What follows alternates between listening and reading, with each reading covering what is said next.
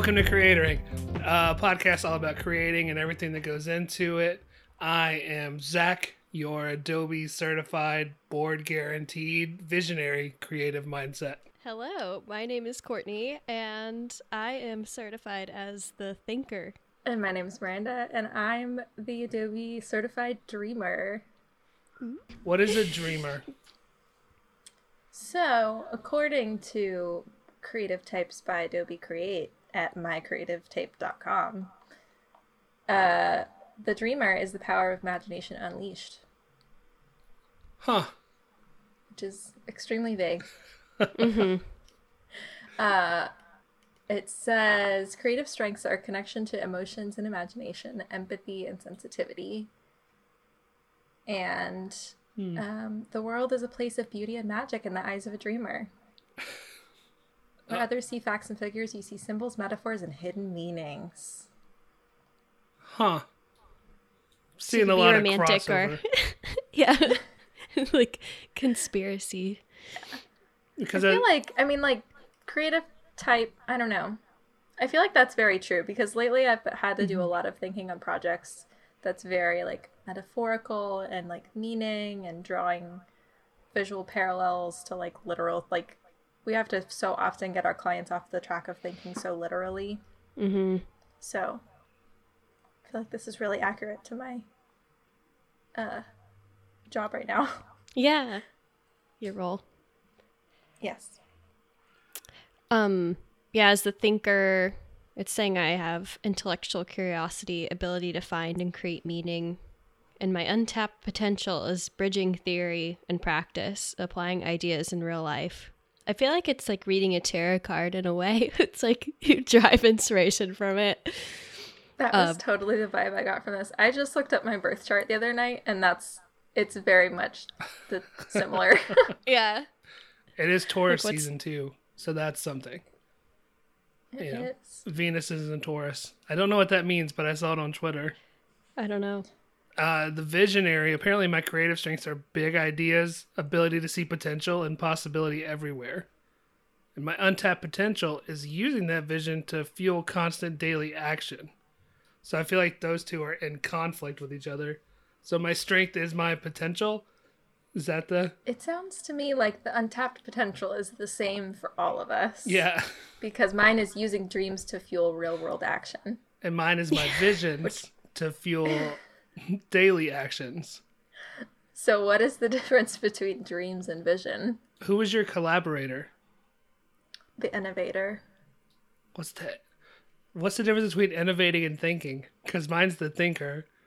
Or visioning. Courtney, are you no, you're both the visionary? A, are you a thinker ad- and an innovator? I'm the adventurer, or my collaborator is the adventurer. Yeah, I think it all goes in a circle. It's not reciprocal. Yeah. It's like if we all yeah. work with the like, turn to your right, and it's like work a, with that person. Like a. This is not going to sound right. I was going to say it's like a back rub circle. Yeah, a massage train. Totally. A massage circle. Mm-hmm. Yes. Yes. Um, but for ideas and creativity. It's like a inappropriate executive retreat massage train. But with prettier pictures. Because this oh. cactus guy that I got is a better picture than Mike trying to give Ron a massage at the executive retreat without making it inappropriate. Those are names I just made up in my head okay. just now. I thought but they were Mike, office characters for a second. I was like, who's Ron? Jeez, I'm dropping toys over here, too. I think you're mixing uh, your T V show references. No, Ron I'm, from I'm getting Parks into this story. Yeah, I'm mixing. I have like, I've been writing... And Michael from... I've been writing slash fiction about The Office and Parks and Rec, where um, Michael and Ron hook up. Mm-hmm. It's uh, it gets pretty hot pretty quick. And I'm like dropping toys just thinking about it, just like making extra Make sure noises. Make sure you uh, drop the link to that in our um, Discord. Yeah, the, A O, the A O three fan fiction. The back door, back door at night. It gets dark um, in there. Speaking of things that are inappropriate, we had a we were having lunch today at the office, and somebody we started. I mean, we get lightly inappropriate to just like make jokes and be funny, but it's nothing personal and it's nothing like that makes anybody uncomfortable. but we talked about making an H R violation jar for the office because we don't really have an H R, but we all kind of like keep each other in check. So we mm-hmm. thought that'd be funny, a funny way to kind of keep it light, but be like, all right, you got to put five bucks in the jar. Like that was, mm-hmm. that, you went too far. Accountability. Yeah. What are the rankings? Like what's going to have, what's going to make me put twenty bucks in there? I I mean, I wouldn't say it publicly, probably. Peeing in a cubicle, ten dollars. Yeah. Um, I don't know, like a, a personal comment about somebody, somebody's personal life or something. Like, I don't know. That's like two dollars. Talking about their family, five dollars. It just goes bumping up that way. There was like an out of context joke about somebody taking their pants off mm-hmm. at work, and somebody referenced it and they're like, oh, it's nothing like the time you told me about you wanted to take your pants off. And so that was kind of like a funny, like it was out of context and clearly it wasn't inappropriate, but the way that we were talking about it was twelve dollars. Um, and yeah, I was like, maybe that's like maybe a three or five dollar, like buy me a coffee because I had to listen to you say that. Speaking of inappropriate at the workplace, totally pivoting this way. Have you guys heard of this new podcast called In God We Lust? No. No. It's, um, it's a spinoff of another show. I heard about it on another podcast called Good Christian Fun, which is incredible. It's like a deep dive into Christian culture from the viewpoint of people who aren't in it anymore. It's amazing. Go listen to Good Christian Fun. But in uh, In God We Lust, it's a six-part series covering the Jerry Falwell Junior Liberty fiasco. I don't know if you guys are familiar with that. Liberty University, the college that I went to and have begun distancing myself from. Um, the the allegations go that Jerry Falwell Junior and his wife carried on a voyeuristic relationship with a pool boy they met in Miami at a hotel, where he would have sex with Jerry's wife while Jerry watched. Those allegations from the pool boy. So that's got to be at least a thousand dollars. At least a thousand dollars. H R violation. It's huge. Jar. It's an incredible podcast, but yeah, a thousand dollars every time they did it. And then he went around allegedly and told the story to people at Liberty, like staff and faculty. That's another thousand dollars every time. Oh my goodness! You could afford a yacht party by Why? the end of this story. I just I. Why just boast about can't. that? Honestly. It was the, the, um, like the hypocritical, what's the word? How do you say that? The hypocriticalness? Yeah. Hypocrisy. Hypocrisy. That's the word. I made up a word, but there's already a word that exists. My word didn't even make sense. It went on for too long. But the hypocrisy sucks. I can't hold hands with somebody and like, yeah. Oh. And they go into like deep dives yeah. of Liberty stuff that I didn't know about or had forgotten about. Like it was, they had banned interracial marriage until like nineteen eighty-six because Jerry Falwell apparently supported segregation. I was like, I wish I had known that before I started going there. That's a red flag I could have avoided right off the bat. Yeah, mm. The best part about Liberty was meeting my wife. So that's, I've got that coming out of there. That and tens of thousands of dollars of student debt. But um, yeah, nothing helping me creatively. So you two get to help me. What is y'all's creative process? Oh, what a pivot. Thank um, you. I need to think about this one. I pivoted faster than that Miami pool boy pivoted into a lawsuit. uh, surprisingly, my process, my creative process is not what you would think it is. Me having just tested as the dreamer creative type. Mm-hmm. Um. I'm, I lean much more the thinker with my creative process mm-hmm. or my uh, creative process. Yeah. Yeah. Yeah. Like process. Um, or my brain well, checked out halfway through that sentence and I didn't know what I was saying. I was about uh, to say you're process oriented, but then I'm using the word process to define. Pro- yeah. Duh. Duh, Courtney. Yeah. The process of processing the process. Yeah. Is what? Yeah. I'm I'm very much like a, a list maker and a schedule writer. Like I spent probably thirty to forty-five minutes today writing down all of my dates in my planner and like when I need to start working on things and when I need to like set meetings to check in with people and all of that. Um, lots and lots of lists. Lots and lots and copious iPhone notes mm-hmm. sorted into folders. I work the same way because I feel like if I don't, I learned early on that if I would put it off, well, yeah, like if I don't have a structure, I'm more likely to put something off. But even then, um, I would end up working with the client on like, say, seven rounds of revisions right before it's supposed to go to print. And in order to wrangle it, I said, okay, you only get three, and they're going to be spaced out. Like, if I set expectations, it helps them a little bit more to where they don't think they have endless uh, amounts of my time. But um, other than that, too, it's like I I don't know if I cling to process, but it's like I like having these large buckets that I can play within that are super structured, uh, like outlines, so that I'm not so like, it's almost like dealing with fear of what is this thing going to be at the end? Like, how am I going to get there? Oh, well, we have small chunks, small steps. It'll be okay. And I love the research part. That'll take fifty percent and then you'll know more.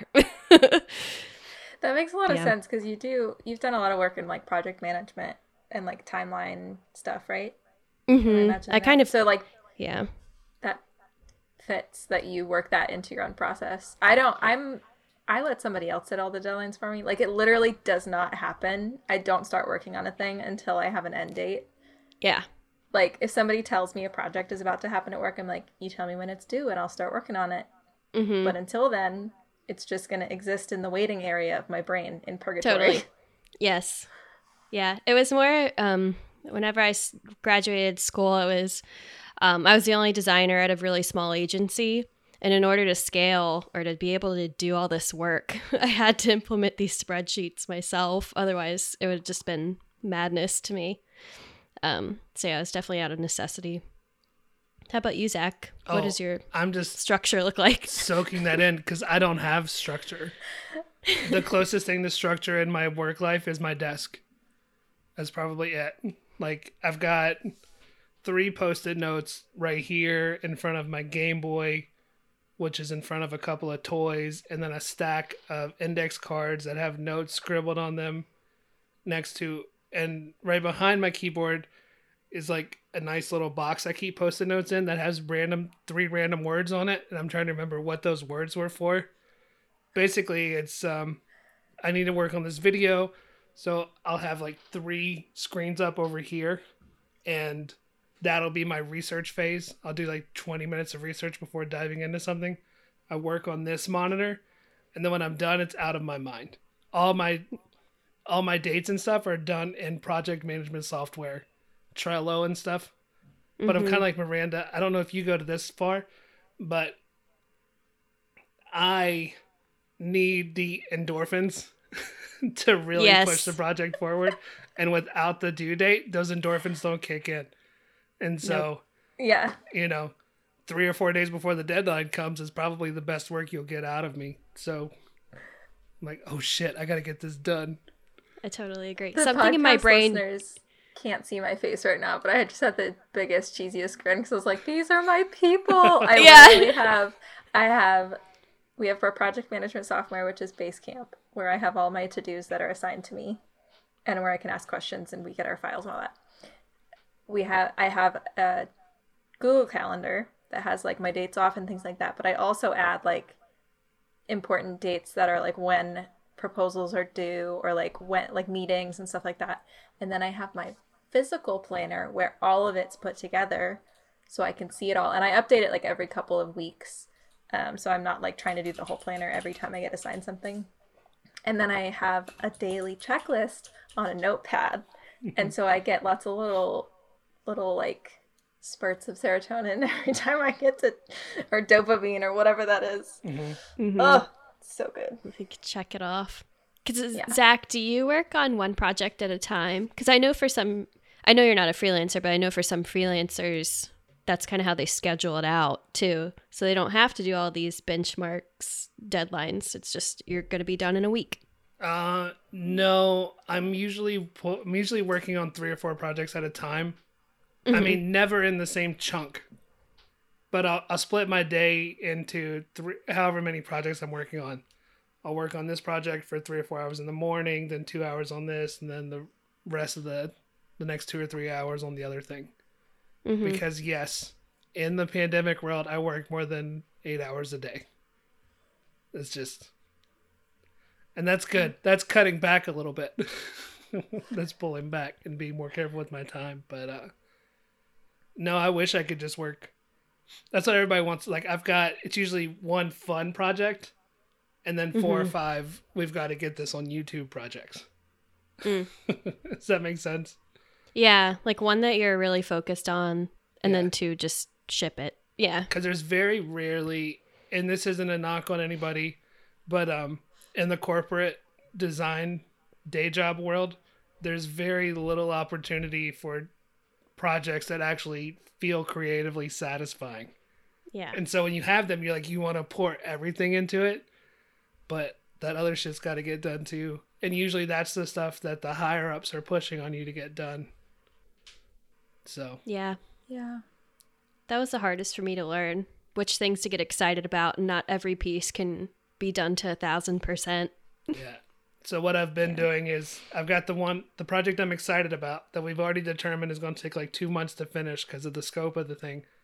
And I have that like sitting on the corner of my desk in my head, my head desk. Yeah. And then I work on the other thing. And while that's in the review stage, I'm just like diving into this pile and spending all my time there. And then when the review comes up, I make the changes and then dive back into it because that's what it's going to take to get done anyway. But, um, it- and I think I've talked to you both about this before, but it seems like you don't have budgeted hours that you have to stick within. Because I feel like if I had that, it would take some pressure off and like allow me to explore a little bit more. You like, mean for does projects that... or? Mm-hmm. It would be like version one, you get five hours to do this. Version two is three hours. That would, would help. That would help you, or are you saying that's the way that it is for you? And uh, that's the way that it is for me. But I'm wondering if you feel some relief without it. Not really. Okay. I have a hard. I have a really hard time making sure that I allocate. I. I don't. I'm gonna rephrase that. I'm trying to get better at not saying I have a hard time with. I'm trying to start saying I'm working on getting better at. Uh huh. Because language is important. Important. Um, mm-hmm. I'm working on getting better at allocating time for different tasks and making sure I stick to that, because it's really easy for me to sink a ton of time into one project that I'm excited about, something that I get like hyper focused on, um, and it's never the only project that I'm working on. I'm usually on at least one or two large projects at a time, maybe mm-hmm. three or four, and then like half a dozen smaller things that need to get done in a day or in a week. Um, And so ideally, I would like to just focus on one or two big things mm-hmm. and not have to deal with all the rest. But that work will fill the bucket, right? Exactly. Like, whatever time you give it, it'll just take over all of it. It will. It's like the, it's like how cats are liquid. mm, totally are. Yeah. Yeah. That's it. And then the other thing is that I also can very easily sink a ton of time into admin tasks. So like, checking in on other projects or looking at all the stuff that's been posted that I need to review for the design team, or making sure that we're on track with deadlines, because that's some of my responsibilities. That like we have project managers and account managers, but I still feel responsible for checking in with my team. Um, so yeah, I st- I'm still figuring it out. And maybe in like yeah. forty years you will, and you'll write a really good book about it. And it'll be amazing, and it'll be number one seller, and we'll all get it. But I appreciate that. Speaking of cats going into the cat dimension, it's time for our first break. So we'll be right back. I'm going to go snuggle my cat.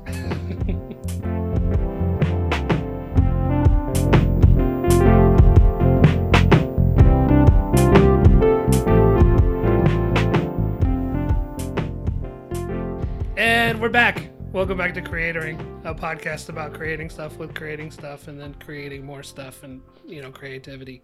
Um, and the process. Yeah, and the cats. So many cats. Um, speaking of creative process, What is art? Will, what is art? It's a question I've been asking myself since since undergrad. And I, I think the answer I've come up to is, what is not art? Oh, that's a good question.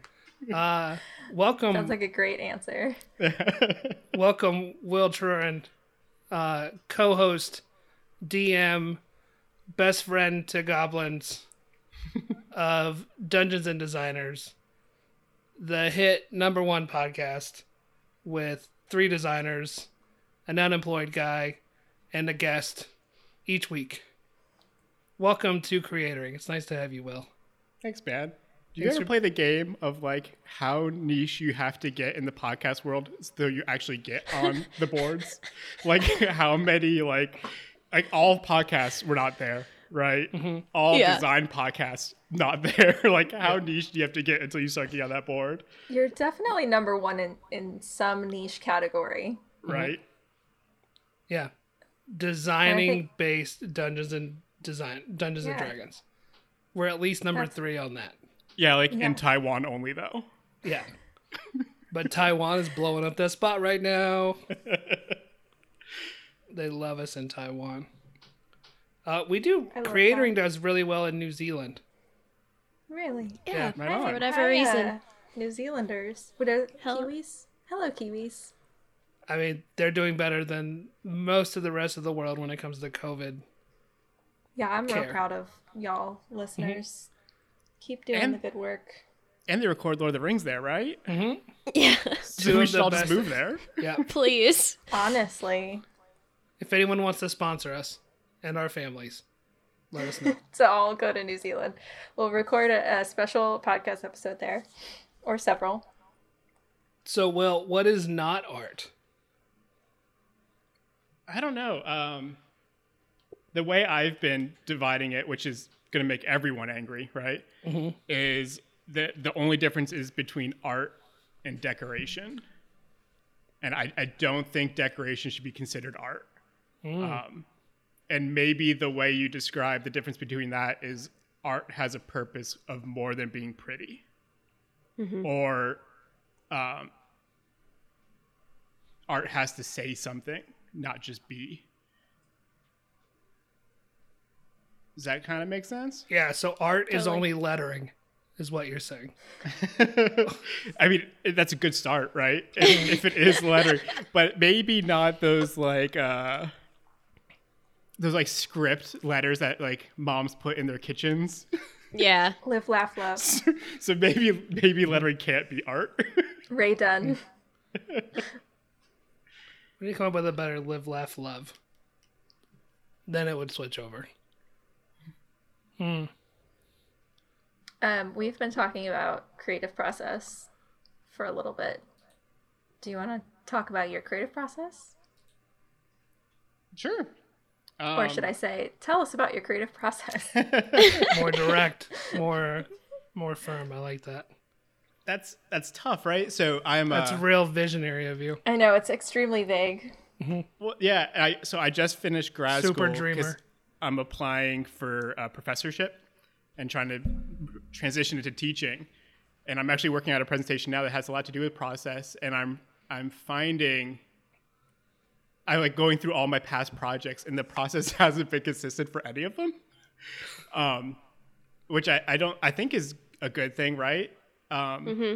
What I am realizing is that maybe because I was like raised on the internet and raised on a computer, I almost never sketch anything. Mm. I'll like sketch in Illustrator, but it's always clean vectors. Uh, and I don't have a tablet, so it's not even like I'm drawing. It's always like with the mouse and shapes.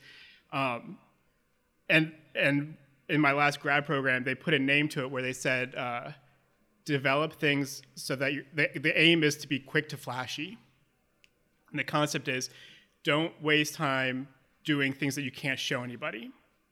Um, and I don't know if that's if that's a good advice. It definitely applied to me, especially for like web. And I, that's like the primary reason they taught it, right? It was like for web design, mm.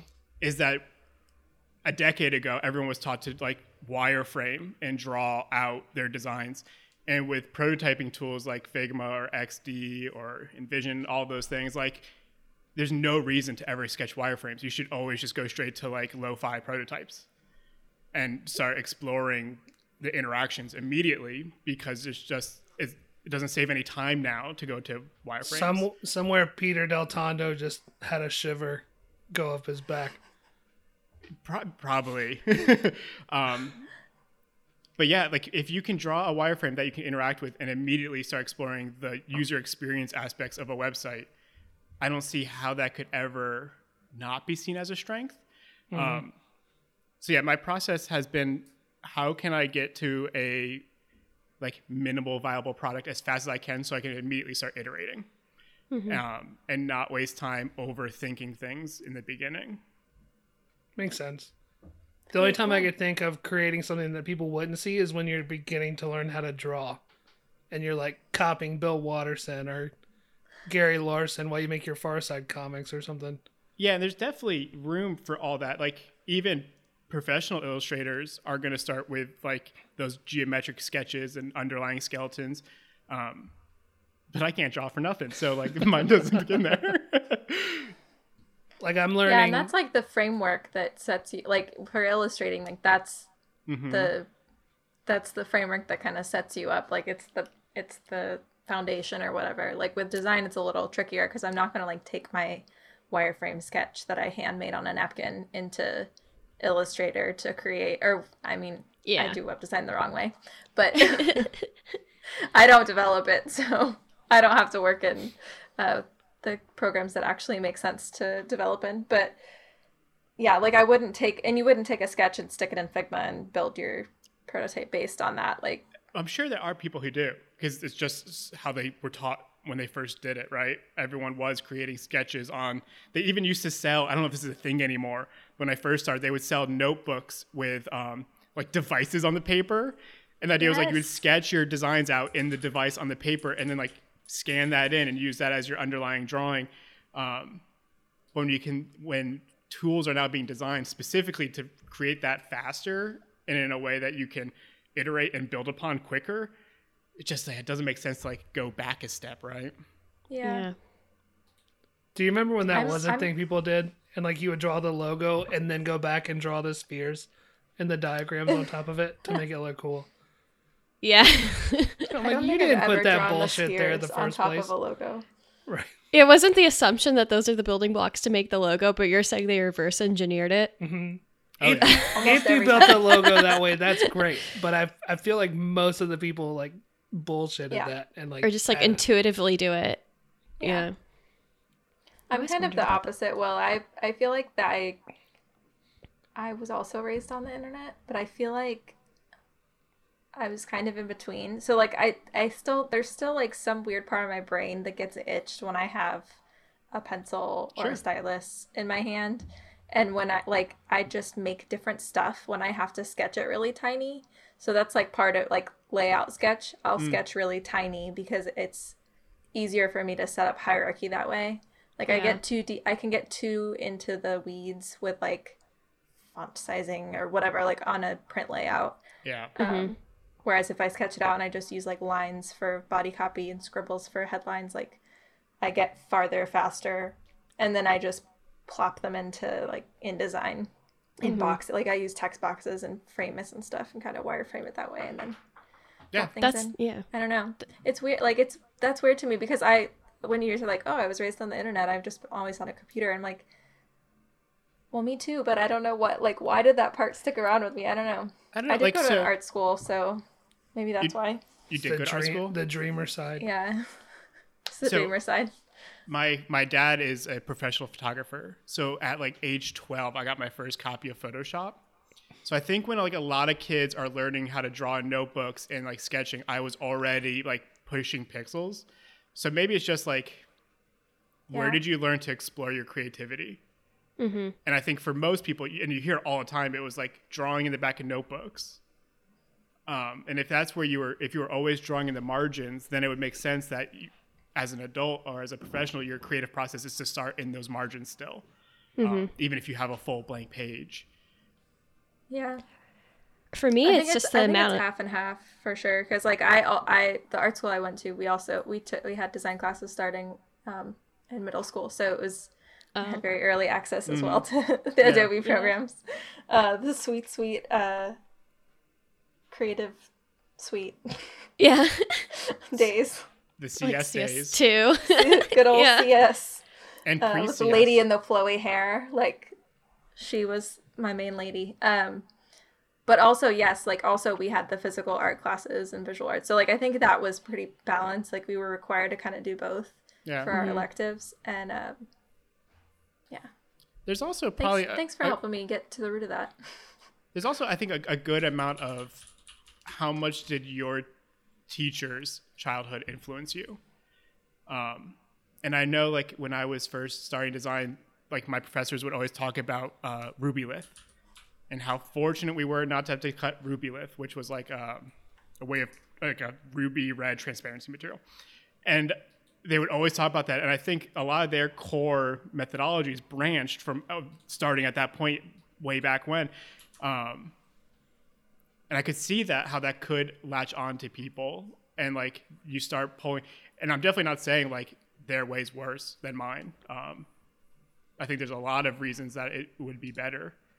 Um, but yeah, it's definitely interesting. Like, where do you find your process? And I don't think any of us could give ourselves credit for that, right? It's who influenced you and like what did your childhood look like when you're first trying to be creative. Yeah. Courtney, what was your wireframe? Oh yeah, well, fun end? fact first, I learned in high school, well, I guess I learned later on once I learned what RubyLith was, that the mm-hmm. quick mask tool in Photoshop is based on that. Mm-hmm. Or like as I learned more about Photoshop or um about what? being in the actual darkroom too, and like the dodge and burn tools look just like dodge and burn in Photoshop. But um what I was gonna say is that I think it just depends on what you're quickest at. Like to your point, Will, like for some reason, whenever I'll have an idea for something, if I don't write it down immediately on the back of whatever mm. paper is nearby, it's gone. Like to Um, in terms of layout, at least, or if I'm working on a really complicated problem, like a new web layout. And then I'll, I'm wondering if this matches up to what you're saying. It's like almost like I'll work in gray boxes and like buttons and then prototype that out mm-hmm. and then add on to it. Like yeah. really a- get more and more specific, but you just have to start somewhere because of the blank page. Yeah, I think what you were just saying about like writing down notes almost, I definitely can relate to that. I think um, my notebook is filled with little like half thought out sentences, much uh-huh. more than sketches of just like, um, I was playing with a header today that reacted weird when you scrolled, and it was like more explaining the animations of that and like writing that down so that when I sit down and I want to like jump right into building it, I have kind of like these thoughts that would definitely be gone within an hour. Yeah, because the other problem I was running into with web, and I wonder what you think about this, is like I would try to pitch an idea for how something would animate, and I would have to go into After Effects and kind of mock that up in order mm-hmm. to get buy-in, and then that would actually take longer than coding it, but that's what they wanted.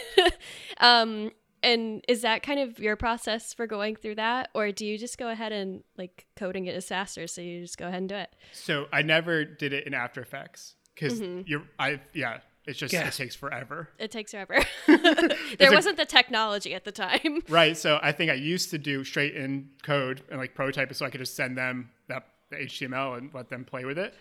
But now like X D and Figma are just doing such a good job at giving you the base. Mm-hmm. But I think, uh, Miranda, you were just talking about you start your web in Illustrator, right?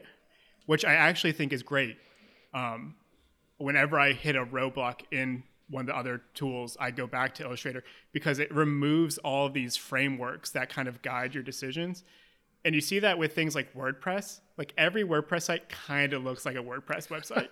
And it's because like those initial building blocks, and like Zach, you're doing three D a lot now. Mm-hmm. And when I was doing three D, I realized like if you started a shape with a, a square or a cube, um, at the end, you could still see that cube sometimes. Mm-hmm.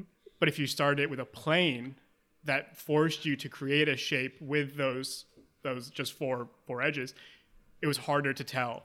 And I think if you do your illust- if you do your web in Illustrator, you're getting rid of all of that cube and you're going down to that plane, which is a really cool idea, and I don't think there's anything wrong with that.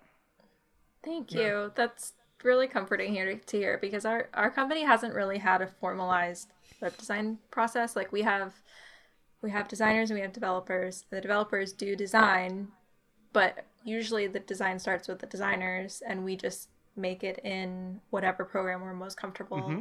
working with, and then hand it over to developers and kind of walk them through, I think this looks like this, this is what the hover is, like I kind of want a parallax thing here, whatever. And then they kind Validation. Of do that, and then they add their special sauce. And we yeah. do WordPress. Don't make that face at me, Zach. Special sauce. Is that like two dollars in the H R violation? Yeah, three dollars. They put special sauce all over the servers. Um, all over the website. Anyway, so I think it's interesting to hear you say that you feel like maybe it's it comes from a more like a there's no framework to work from, because we've been having a lot of conversations about, well, do we need to move to X D so that we can, like, it's easier to hand over to to dev so that they can, like, have an easier time of it. Like, they're, they've been fine taking the illust, like, they're very easygoing. Yeah. And I'm like, tell me what I could do to make this go faster for you. And I'm sure it, it would mean go, um, starting in X D, but um, I don't know. Most of the developers that I work with, I'll walk them through the benefits of X D, but they aren't comfortable with it either. And they just kind of wing it or go off their intuition for like, oh, I think that's sixteen points. I think it's spaced like ten pixels yeah. from this other thing. So it sounds like it. Yeah, it's whatever works for you. Yeah. I mean, I guess it's working. So I have two big web projects coming up too. So, well, so I think this what, conversation's coming at a really good time. What you were just talking about is like working with developers. And if we're going to talk about process of like teams, then I would say like the most fundamental or most impactful decision is to bring devs on early. So if uh, my last agency I worked at, that's how we did it. And like, it didn't always happen, right? But like the perfect world was uh, every project for web starts with design, right? And U X and those like just strategy decisions. But one developer would be in that those meetings, all of those meetings in the beginning. And their role could just be to observe. But what they get to do is understand all the decisions you're making. So no matter what you give them, they're not interpreting one hundred percent the design, but the the inspiration and intention. Mm-hmm. And then they don't care. And then, then on the back half, it's the same thing, right? Like where all the designers might drop off except for one. And they're going to be there to be like, no, it can't be sixteen point. Like it was purposely eighteen point for these reasons. And developers might not care. But like at that moment, you still have that design in, design influence. Because like it's just a tool, right? Yeah. And... um. Speaking of developers you just gave your design to, it's time for a break. We'll be right back. I don't know what that means.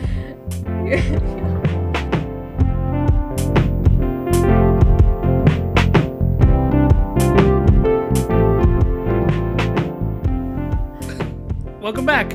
Uh, sorry for the developer dig earlier. Um, that was a fun conversation, though. And now... if you guys don't mind, it's time for Tip Corner. Tip you Corner. Can't see, but we're dancing. We're yeah, all we're dancing all doing little, little dances. Uh, um, I will start. I'm learning ZBrush, and um, trying to think if I could, if there's one good tip that I've found so far, kind of antithetical to what we were just talking about in the last segment, maybe not, but start with blocking out your shapes. Don't stick just to one shape before you move it. Blocking out has helped me get to my characters faster than anything else before I start moving and pushing and polygrouping and merging and remeshing. Blocking out's helped a lot, so take a couple steps back before you really dig into your characters, you nerds.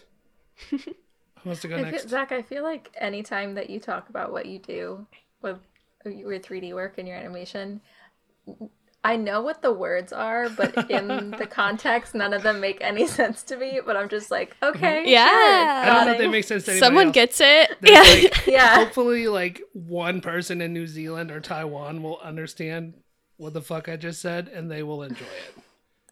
And the rest of you can just buzz off. It's kind of like in Illustrator when you use basic shapes to make a complex shape? Is that what you're kind That's of saying? That's basically what it is, yep. But it's in three D? Mm-hmm.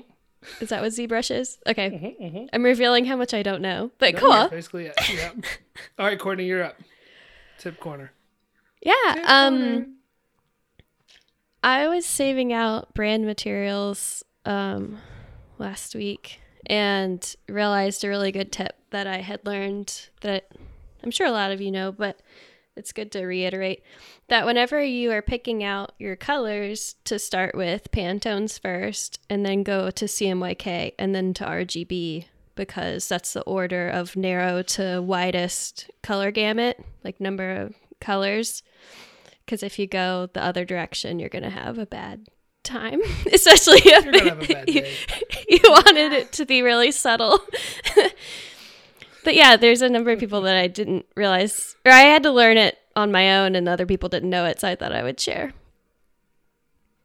That's it. You know, that's I've what never tip corners done it for. That way, and I feel like I should start, because I've run into that issue where I started in R G B because it looked nice on my screen, and that's how we show everything to our clients. Mm-hmm.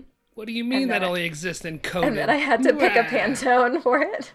It's like too blue and like darker well, than shit. You wanted. Yeah. Every time.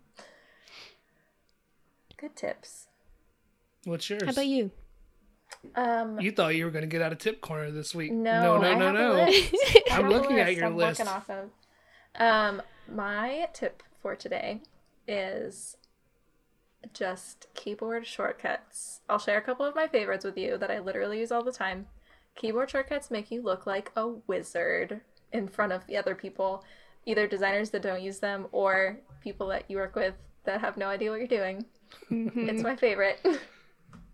Um, my boss will often come over and I'll be, I have, I always have one hand on the keyboard and one hand on the mouse, like I'm gaming or something.